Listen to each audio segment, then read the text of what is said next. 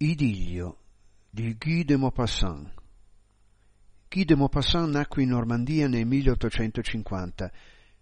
In gioventù fece parte del circolo letterario che si raccoglieva intorno al celebre romanziere Gustave Flaubert, intimo amico di famiglia, che diede a Maupassant preziosi consigli sull'arte della scrittura.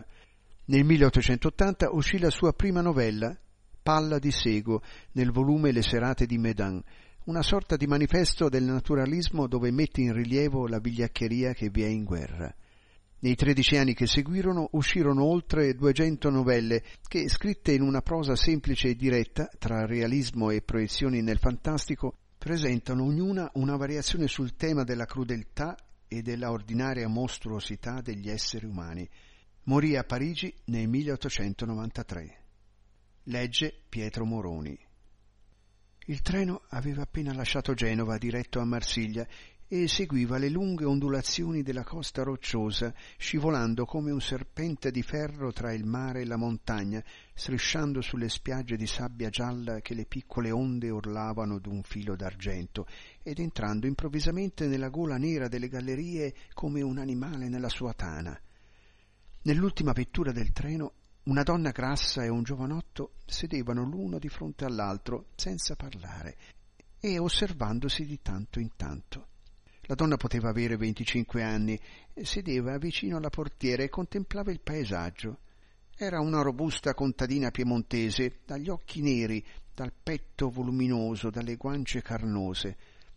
Aveva infilato molti involti sotto la panca di legno, conservando sulle ginocchia un paniere. Lui, di circa vent'anni, era magro, abbronzato, di quel colorito scuro proprio degli uomini che lavorano la terra in pieno sole. Vicino a sé, in un fazzoletto, aveva tutti i suoi beni. Un paio di scarpe, una camicia, un paio di pantaloni e una giacca. Sotto il sedile aveva nascosto anche lui qualcosa, una pala e una zappa legati insieme con una corda. Andava in Francia a cercare lavoro. Il sole alto nel cielo inondava la costa d'una pioggia di fuoco.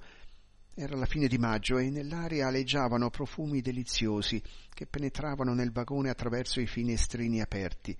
Gli aranci e i cedri in fiore esalavano nel cielo tranquillo il loro suave profumo, così dolce, così forte, così conturbante, unito all'effluvio delle rose che spuntavano dappertutto come erbe lungo la strada, nei sontuosi giardini, sulle porte dei casolari e persino in campagna.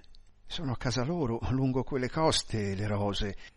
La regione è piena del loro aroma penetrante e lieve, che rende l'aria una ghiottoneria, qualcosa di più gustoso del vino e di altrettanto inebriante.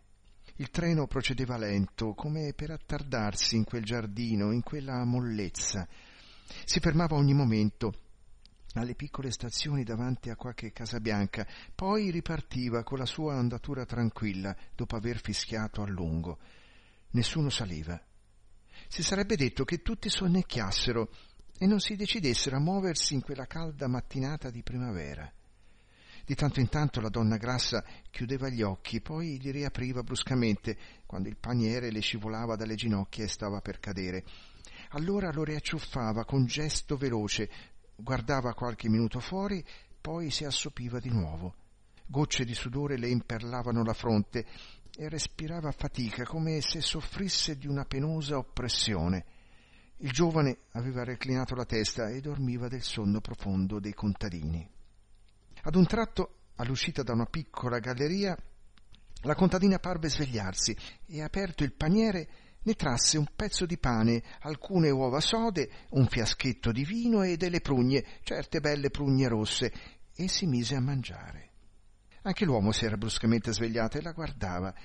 Guardava ogni boccone salire dalle ginocchia alla bocca.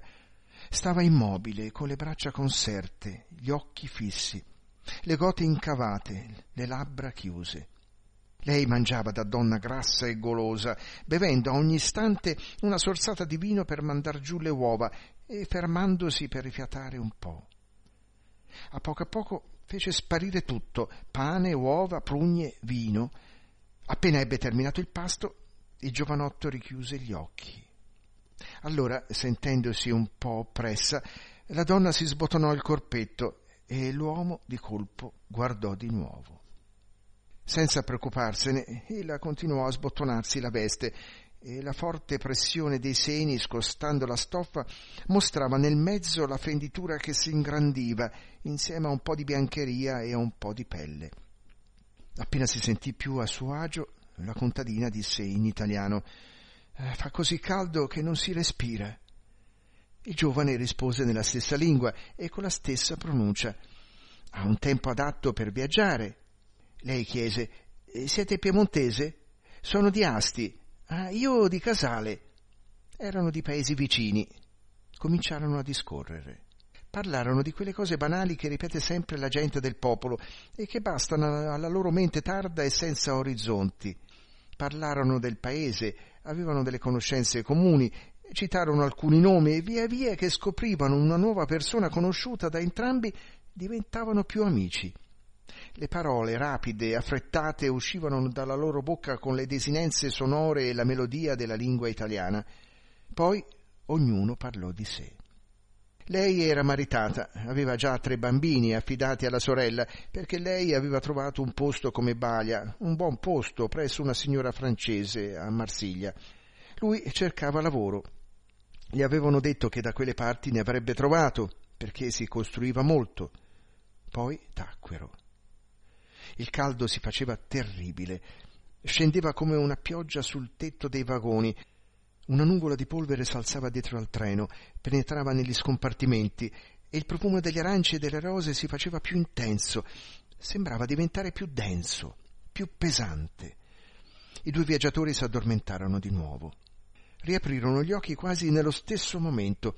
Il sole calava sul mare, illuminandone la distesa azzurra d'un fiotto di luce. L'aria, più fresca, sembrava più leggera. La balia ansava, col corpetto aperto, le guance molli, gli occhi appannati e con voce stanca diceva Non ho dato il latte da ieri, mi sento stordita come se stessi per svenire. Il giovane non rispose, non sapeva che dire. Lei aggiunse Quando si ha tanto latte come me, bisogna darlo tre volte al giorno, se no si sta male. È come un peso che mi sta sul cuore, un peso che non mi fa respirare e mi spezza il corpo. È una disgrazia aver così tanto latte. Lui rispose, sì, è una disgrazia, deve darvi fastidio. La donna infatti pareva davvero sofferente, oppressa, sul punto di svenire. Mormorò, basta premere sopra perché il latte esca come da una fontana.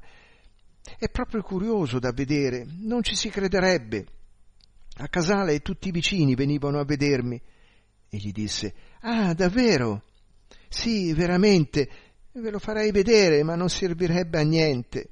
Non ne esce abbastanza in quel modo. E tacque. Il convoglio stava fermandosi a una stazioncina. In piedi, vicino al passaggio a livello, una donna reggeva in braccio un bambino piccolo che piangeva. La donna era magra e cenciosa la balia la guardava, poi con tono compassionevole disse Ecco una poveretta che potrei aiutare, e il piccolo potrebbe aiutare me. Sentite, non sono ricca, visto che lascio casa e famiglia e il mio ultimo caro piccolo per andare a servizio, ma darei anche cinque franchi per avere quel bimbo dieci minuti e dargli il seno. Lui si calmerebbe e mi calmerei anch'io. Mi sembra che mi sentirei rinascere. Tacque di nuovo. Poi si passò più volte la mano ardente sulla fronte che grondava di sudore, gemeva. Non ne posso più, mi sembra di morire. E con un gesto inconscio si aprì completamente la veste. Il seno destro apparve, enorme, teso, col capezzolo bruno, e la povera donna gemeva. Ah, mio Dio, ah, mio Dio, che fare? Il treno s'era rimesso in cammino e continuava per la sua strada in mezzo ai fiori che esalavano il profumo penetrante delle tiepide serate. Ogni tanto una barca da pesca sembrava addormentata sul mare azzurro, con la vela bianca immobile che si rifletteva nell'acqua come se ci fosse un'altra barca rovesciata. Il giovane, turbato, balbettò Ma signora, potrei aiutarvi? Ella rispose con voce rotta sì, se volete, mi rendereste un gran servizio. Non ne posso più, non ne posso più. Egli si mise in ginocchio davanti a lei ed ella si chinò verso di lui, portandogli alla bocca in un gesto materno il capezzolo scuro del suo seno. Nel movimento che fece per prenderlo con le due mani e tenderlo all'uomo, una goccia di latte spuntò sulla cima. Egli la bevve avidamente, prendendo come un frutto quella turgida mammella tra le labbra, e cominciò a succhiare, avido e metodico aveva passato le due braccia attorno alla vita della donna, che stringeva per avvicinarla a sé e beveva a lente sorsate, con un movimento del collo simile a quello dei bambini. A un tratto ella disse Basta da questa parte, prendete l'altra ora. Ed egli prese l'altra docilmente.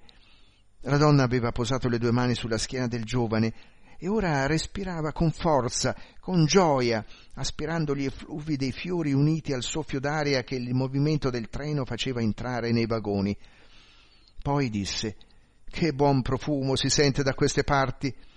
Egli non rispose, continuava a bere a quella sorgente di carne e chiudeva gli occhi come per assaporare meglio. Ma lei lo scostò dolcemente. Adesso mi basta, sto meglio, m'è tornata la vita. Egli s'era rialzato, asciugandosi la bocca col dorso della mano. La donna fece rientrare nelle vesti le due vive sorgenti che le gonfiavano il petto e disse M'avete reso un gran servizio. Vi ringrazio tanto. Ed egli con tono riconoscente rispose Sono io che vi ringrazio. Erano due giorni che non mangiavo